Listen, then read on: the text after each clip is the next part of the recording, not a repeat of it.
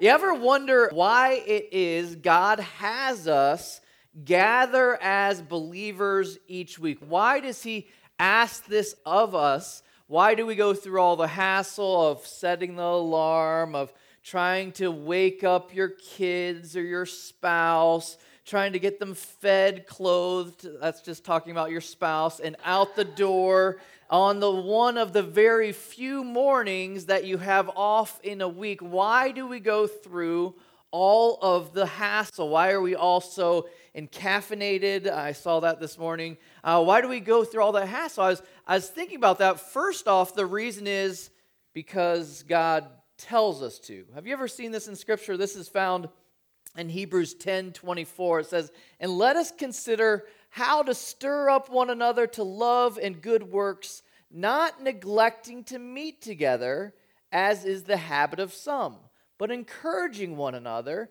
and all the more as you see the day drawing near. So it's not something that we're supposed to neglect. It's something we're intended to do. So that's one we're told to do it. And then it gives another clue. We can leave that verse there for a second. The second thing, let us consider how to stir up one another to love and good works. So we're intended to be cheering each other on, stirring each other on, compelling each other. In fact, tell the person next to you, you can do it right now so we can live this out. See, that was heartfelt. I like that participation. You can do it. But here, think for, for a moment.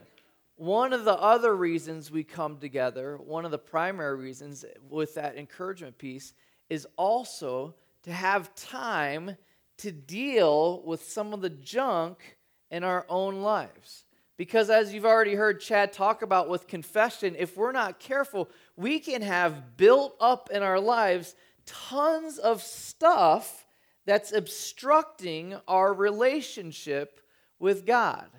I would suggest that we often neglect the role of repentance in the life of a believer because we've embraced the whole grace thing, the whole uh, act of accepting Jesus' work on the, the cross, and then we forget the daily upkeep that's intended to be in the life of a believer. We're just content with just kind of moving on past all the stuff that's really, if we're honest with ourselves, hindering ourselves from moving and actually accomplishing the whole love and good works thing. You see, when there's a, a severed relationship between us and God, when there's junk in the way, it's hard to live out a call of love and good works when you're not in relationship with the one who is the source of love and good works.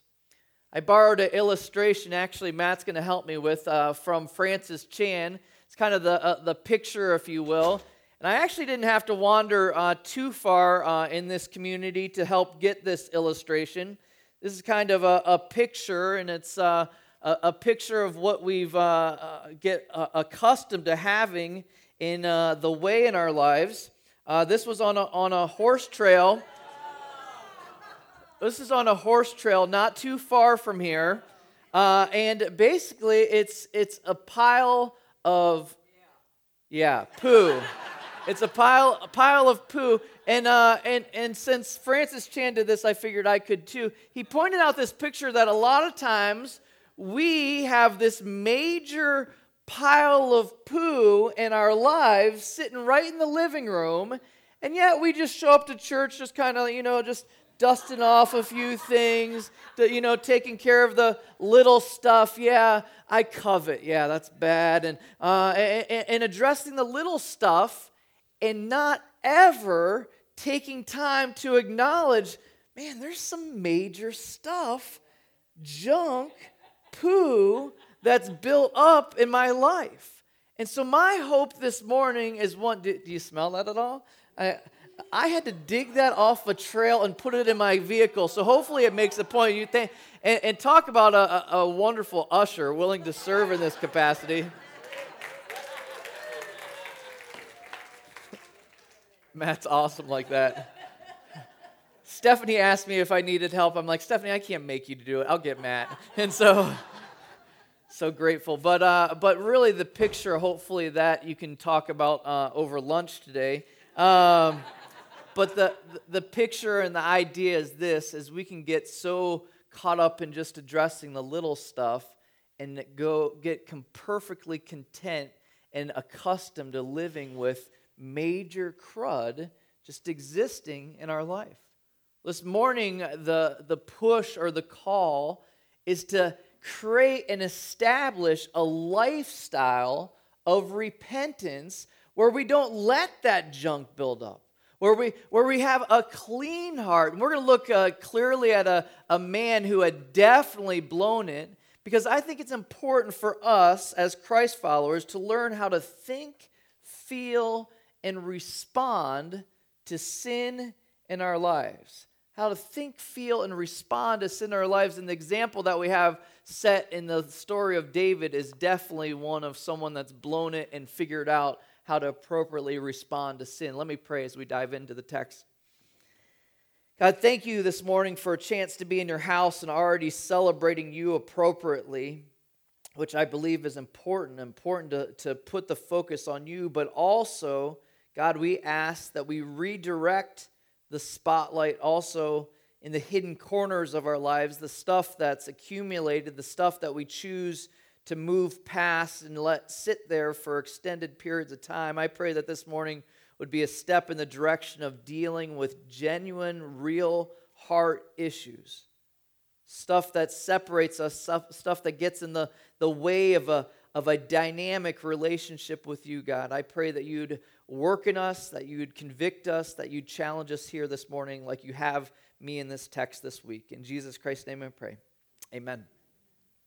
So, we're going to be looking at Psalm 51, and you can start turning there in uh, your Bible now, would be fantastic. And this was uh, kind of an interesting thing because I was starting to do this study and prepare and work through Psalm 51, and then I realized, I was like, man, this, this looks real familiar. And I look back in like two and a half years ago, I taught a bit from Psalm 51. So this is a little bit, some repeat, but hopefully a lot of new. It was in a series that we did on David that I touched on this passage. And it's appropriate because in Psalm 51, you don't have to wonder what this psalm is about. One of the few that are as direct as possible. Look at even the top of Psalm 51 in the heading says this To the choir master, a psalm of David when Nathan the prophet went to him after he had gone in to Bathsheba. Had gone into Bathsheba. If you're familiar with the story, David had really messed up from lusting over another man's wife to then forcing her to be with him and then trying to cover it up, lying to her husband, ultimately having her husband Uriah killed on the battlefront, continuing to cover up. I mean, if you're ever feeling like you've blown it or you've dropped the ball, I mean, this guy had really, I mean, these weren't just like some little subtle things he had done. He was guilty as charged. He was very, he had, he had really blown it. And Psalm 51 is his response. It's interesting, though, that he didn't come to recognize his sin until someone called him out in it. Sometimes that's necessary in our lives. Amen. Sometimes you need a Nathan that's going to say, hey, you've messed up. You need to deal with this junk. You have to address that.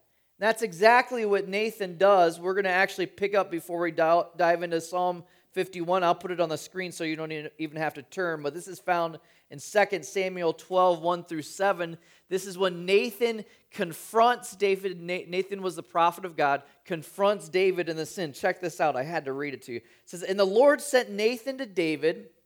He came to him and said to him, There were two men in a certain city, the one rich and the one poor. The rich man had very many flocks and herds, but the poor man had nothing but one little ewe lamb, which he had bought and he brought it up and it grew up with him and with his children. It used to eat of his morsels and drink from his cup and lie in his arms. It was like a daughter to him. Now there came a traveler to the rich man, and he was unwilling to take one of his own flock or herd to prepare for the guest who had come to him. But he took the poor man's lamb and prepared it for the man who had come to him. Then David's anger was greatly kindled against the man. And he said to Nathan, As the Lord lives, the man who has done this deserves to die. and he shall restore the land fourfold because he did this thing and because he had no pity. Then you guys are probably familiar with Nathan's response, just four simple words. Nathan said to David, You are the man. You are the man of this story. You took something that didn't belong to you. You took very little that Uriah had and you took it for yourself. You are that man. That was the crossroads where David came to, where he could either go into denial and defense, or he could choose to own his own junk, his own poo, and say, I've blown it. I'm wrong. I've sinned before God. And thankfully, he did. He chose to respond appropriately. And that's what we read in Psalm 51. We see the account of his response. And I would suggest there's a ton we can learn from this little section of scripture about how to appropriately deal with sin in our life, how to pro- appropriately respond to conviction, how to respond when the Holy Spirit's saying, Oh, you you shouldn't have done that, shouldn't have done because a lot of times we're like, well, what do I do now? How do I proceed? Maybe I'll just ignore it and it'll go away. Instead, he chooses to deal with it. Take a look at verse 1 of chapter 51 of Psalms. The first thing you'll see is he throws himself at God's mercy. It says this Have mercy on me, O God, according to your steadfast love, according to your abundant mercy blot out my transgressions. First thing he does, he decides to go to the source, to the source of the offense, and deal with it. I love how all of these things are often taken in really from the same relational terms. When we when we've blown it with someone else, what's the best thing to do? Go to the person that you've blown it with and address it directly with them. Some years back, I was in college and um, took a for a, a, weekend getaway. We went and stayed with my uncle at my uncle's house. He had a really great property, a lot of acreage and four wheelers and fun stuff to do. And when we were staying, one of the days that we were there, my uncle was there, and he has a pretty uh, in Ohio they do this uh, a pretty ex- expansive gun collection has like this glass thing and and he said he was leaving for the day and just it was going to be me and my buddy on the four wheelers and hanging out he said hey listen guys one thing i do have as a rule is like don't don't use the guns. Don't don't don't shoot the guns. I've got the 22 here. Don't don't shoot that. And so soon as my uncle left uh, guess what we did? Ra- ran to walmart because that 22 needed some bullets you know? And and so and ended up uh, ended up shooting a few crows. I, this is confession time, right? We're being honest.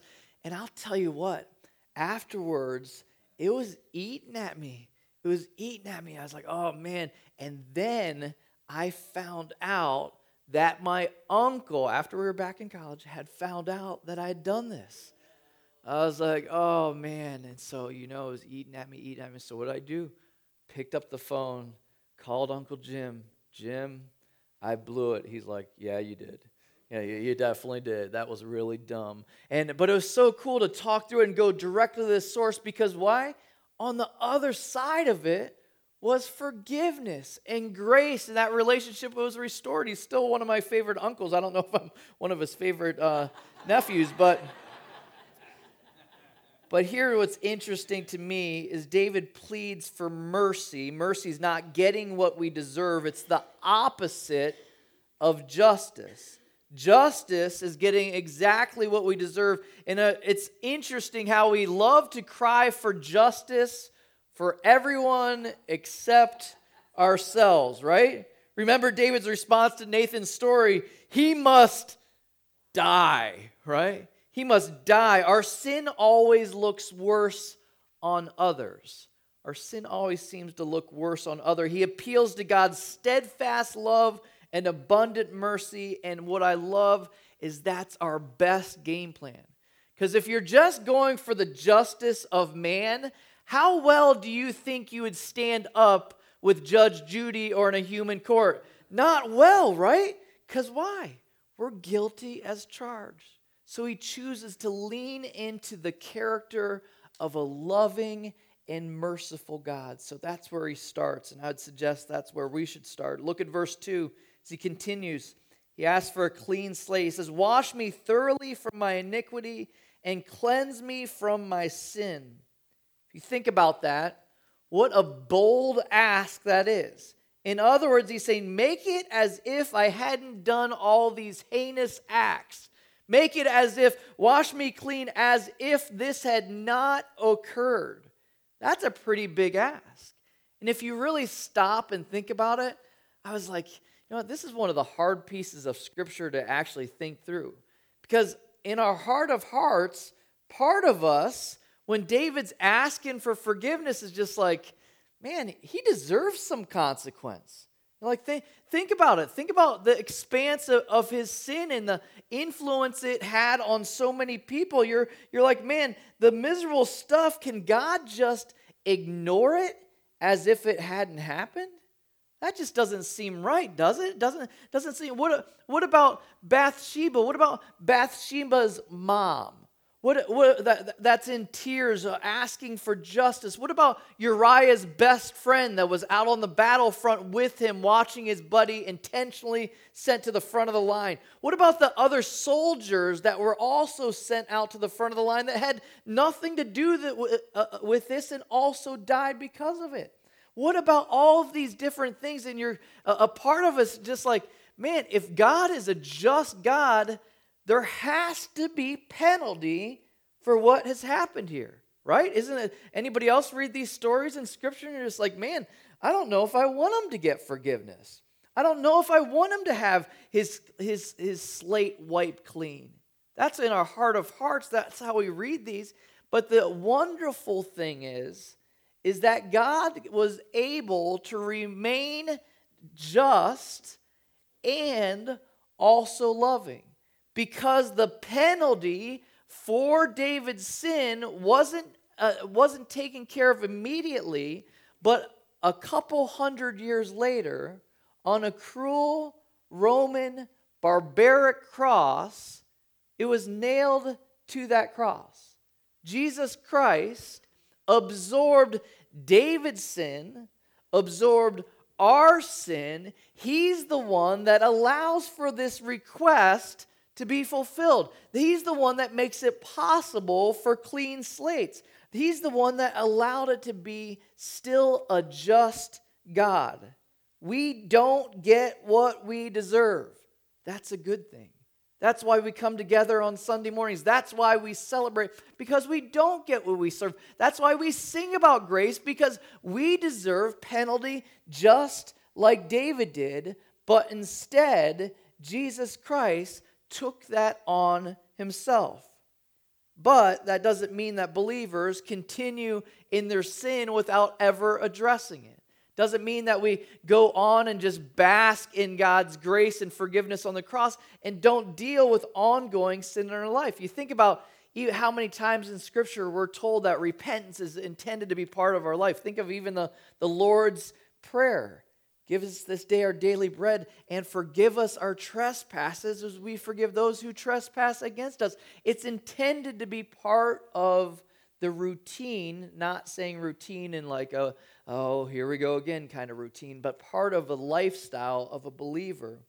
It's also, if you remember our series that we worked through the letters to the churches and through in, in Revelation, each one, actually five of the seven churches were also called to repentance intended to be part of the upkeep of our relationship on our side between us and God. You can't always presume on a committed relationship. Now, we had some guys over last night uh, to watch that, that fight that John was talking about, that John helped prepare Mayweather for.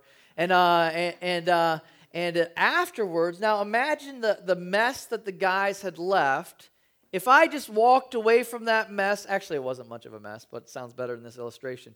Uh, imagine if I just walked away from that mess and just was just like, Adrian, you're on your own. You know, like, like uh, I, I didn't deal with the junk. Like, no way, you, you, you have to address it. You can't lean into saying, yeah, but she's married to me. She's not going anywhere. Like, imagine if I had that statement. You guys would shoot me up here. Of, co- of, co- of course, you have to address it. The same is true with the grace that we've received from Jesus Christ. We can't always presume on positional forgiveness. We have to address sin as it occurs in our life. And we need to leave our excuses at the door. Look at David, how he responds in verse 3 For I know my transgressions, and my sin is ever before me. Against you, you only have I sinned and done what is evil in your sight, so that you may be justified in your words and blameless in your judgment. Behold, I was brought forth in iniquity, and in sin did my mother conceive me. Behold, my del- you delight in truth in the inward being, and you teach me wisdom in the secret heart.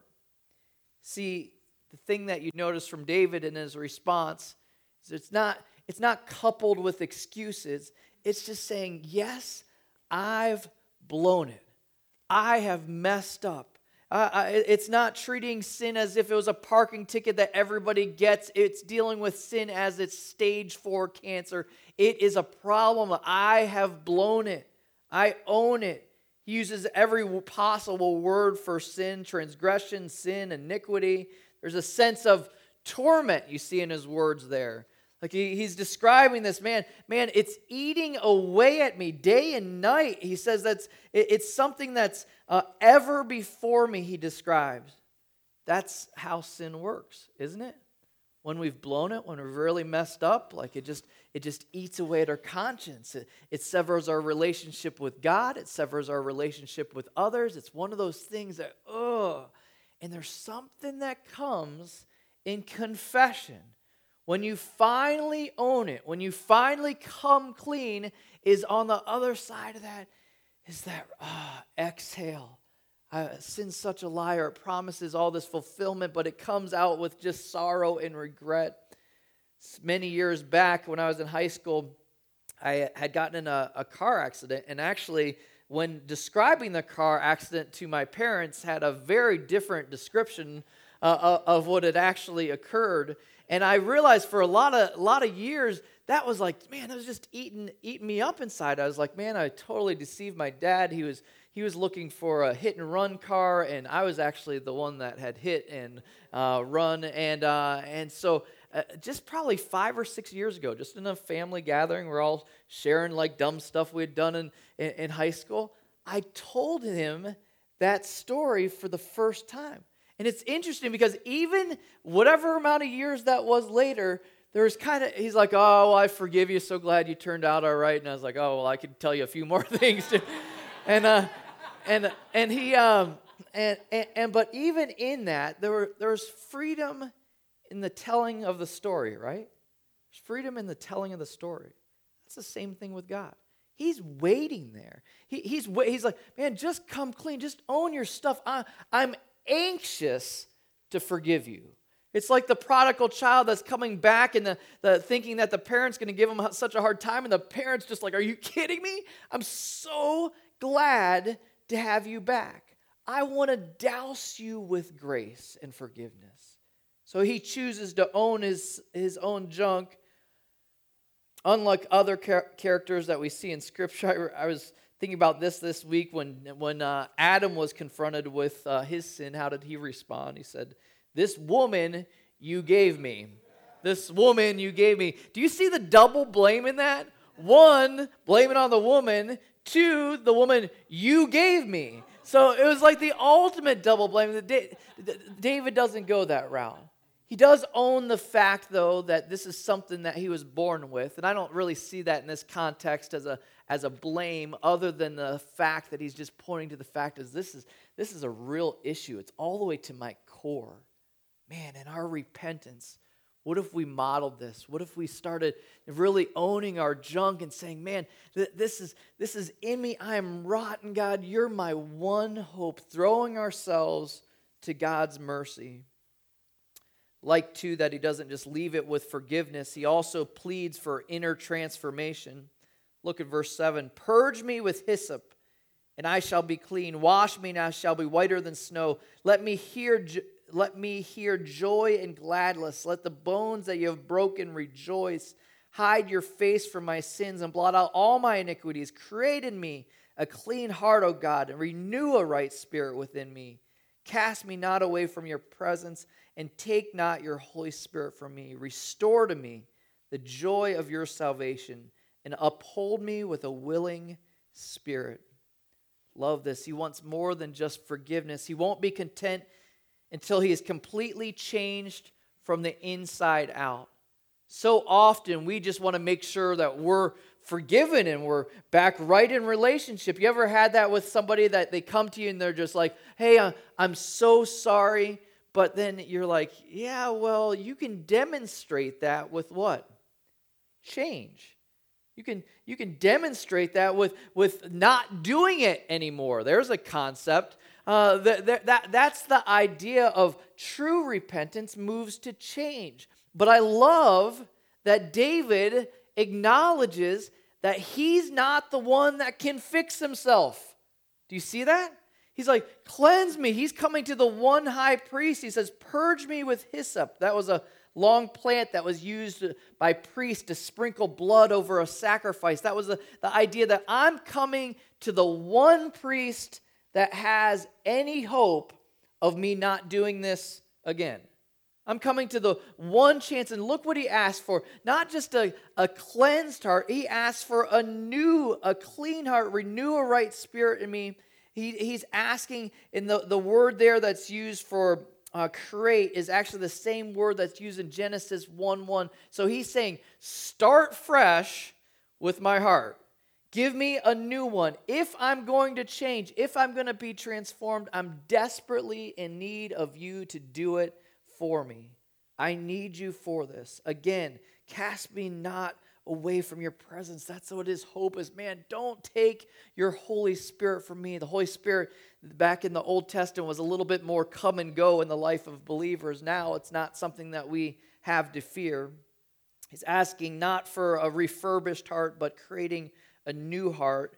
Then he commits to influencing others once this has happened, once this occurred. Verse 13 Then I will teach transgressors, transgressors your ways, and sinners will return to you. Deliver me from blood guiltiness, O God, O God of my salvation, and my tongue will sing aloud of your righteousness. O Lord, open my lips, and my mouth would declare your praise. For you will not delight in sacrifice, or I'd give it. You will not be pleased with a burnt offering. The sacrifices of God are a broken spirit, a broken and contrite heart, O God, you will not despise.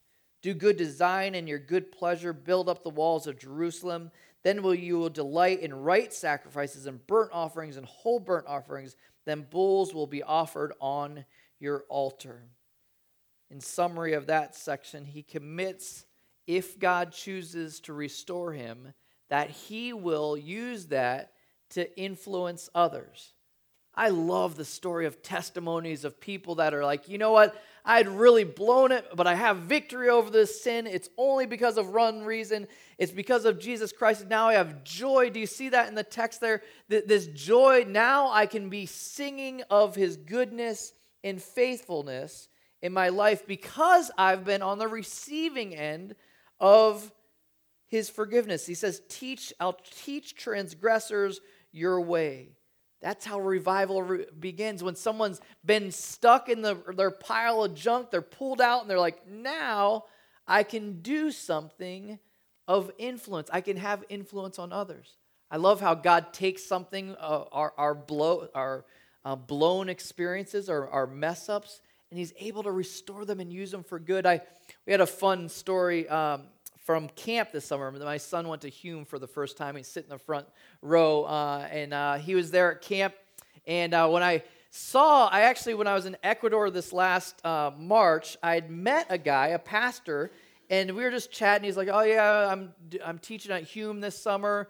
I was like, "Oh, my son's going to Hume," and he's like, "Well, what weeks?" And it lined up that he was going to be the teacher. So when I was dropping Chase off, I ran into this pastor and I said, hey, feel free to uh, pick on Chase, you know, do whatever you want with him during the week. And, uh, and so he came to Chase, not to pick on him. The, the, the week was building towards this gospel message. And so the week was all, all building to this. So the night that he was sharing the gospel, he went to Chase and said, Hey, will you be an illustration in this message? And there's like five, 600 kids in this room. And Chase is like, Yeah, I'm happy to do it. Well, it comes to the time in the message, and it's all, it's super serious, it's super intense, building towards a chance for students to respond and make the choice to embrace Jesus Christ as Lord and Savior. And uh, the speaker uh, says in the, uh, to the audience, he says, and may I have uh, Chase Kegel come up real quick to help me out here? Crickets. Can I have, uh, can I have Chase Kegel come, come on up and, and help me out? Crickets.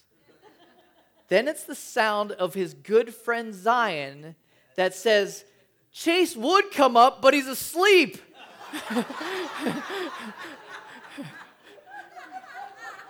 so Chase missed the opportunity to be uh, to be as an example in the message because he took a little doze.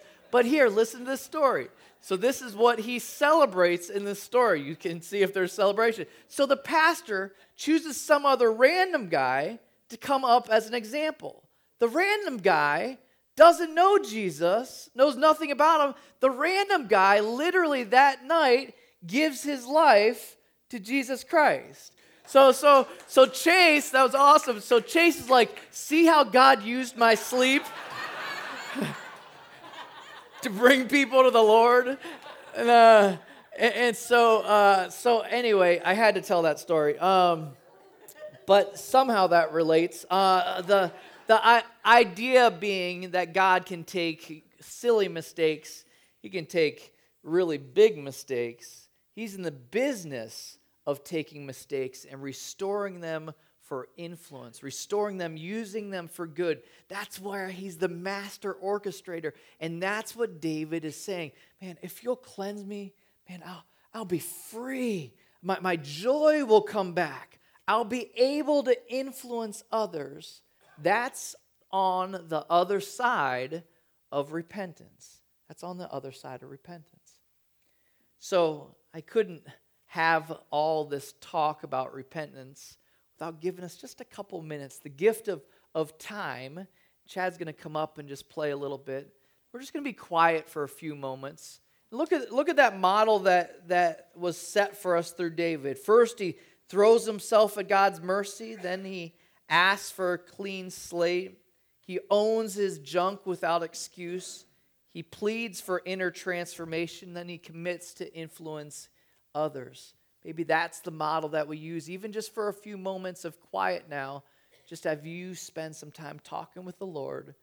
Maybe somebody's in here and you're like, I got a perfect clean slate, no issues. Then you can just enjoy Chad's music. The rest of us can spend some time just talking and coming before our God. Sound good? Just be quiet for a few moments.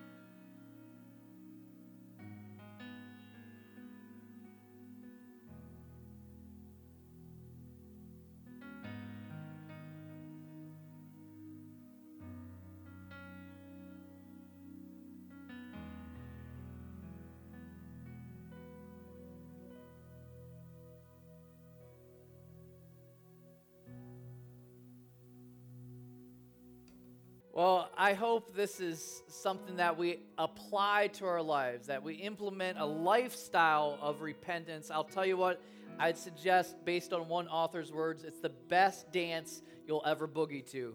So that's uh, an invitation going into your week ahead. God bless you. Have a great Sunday.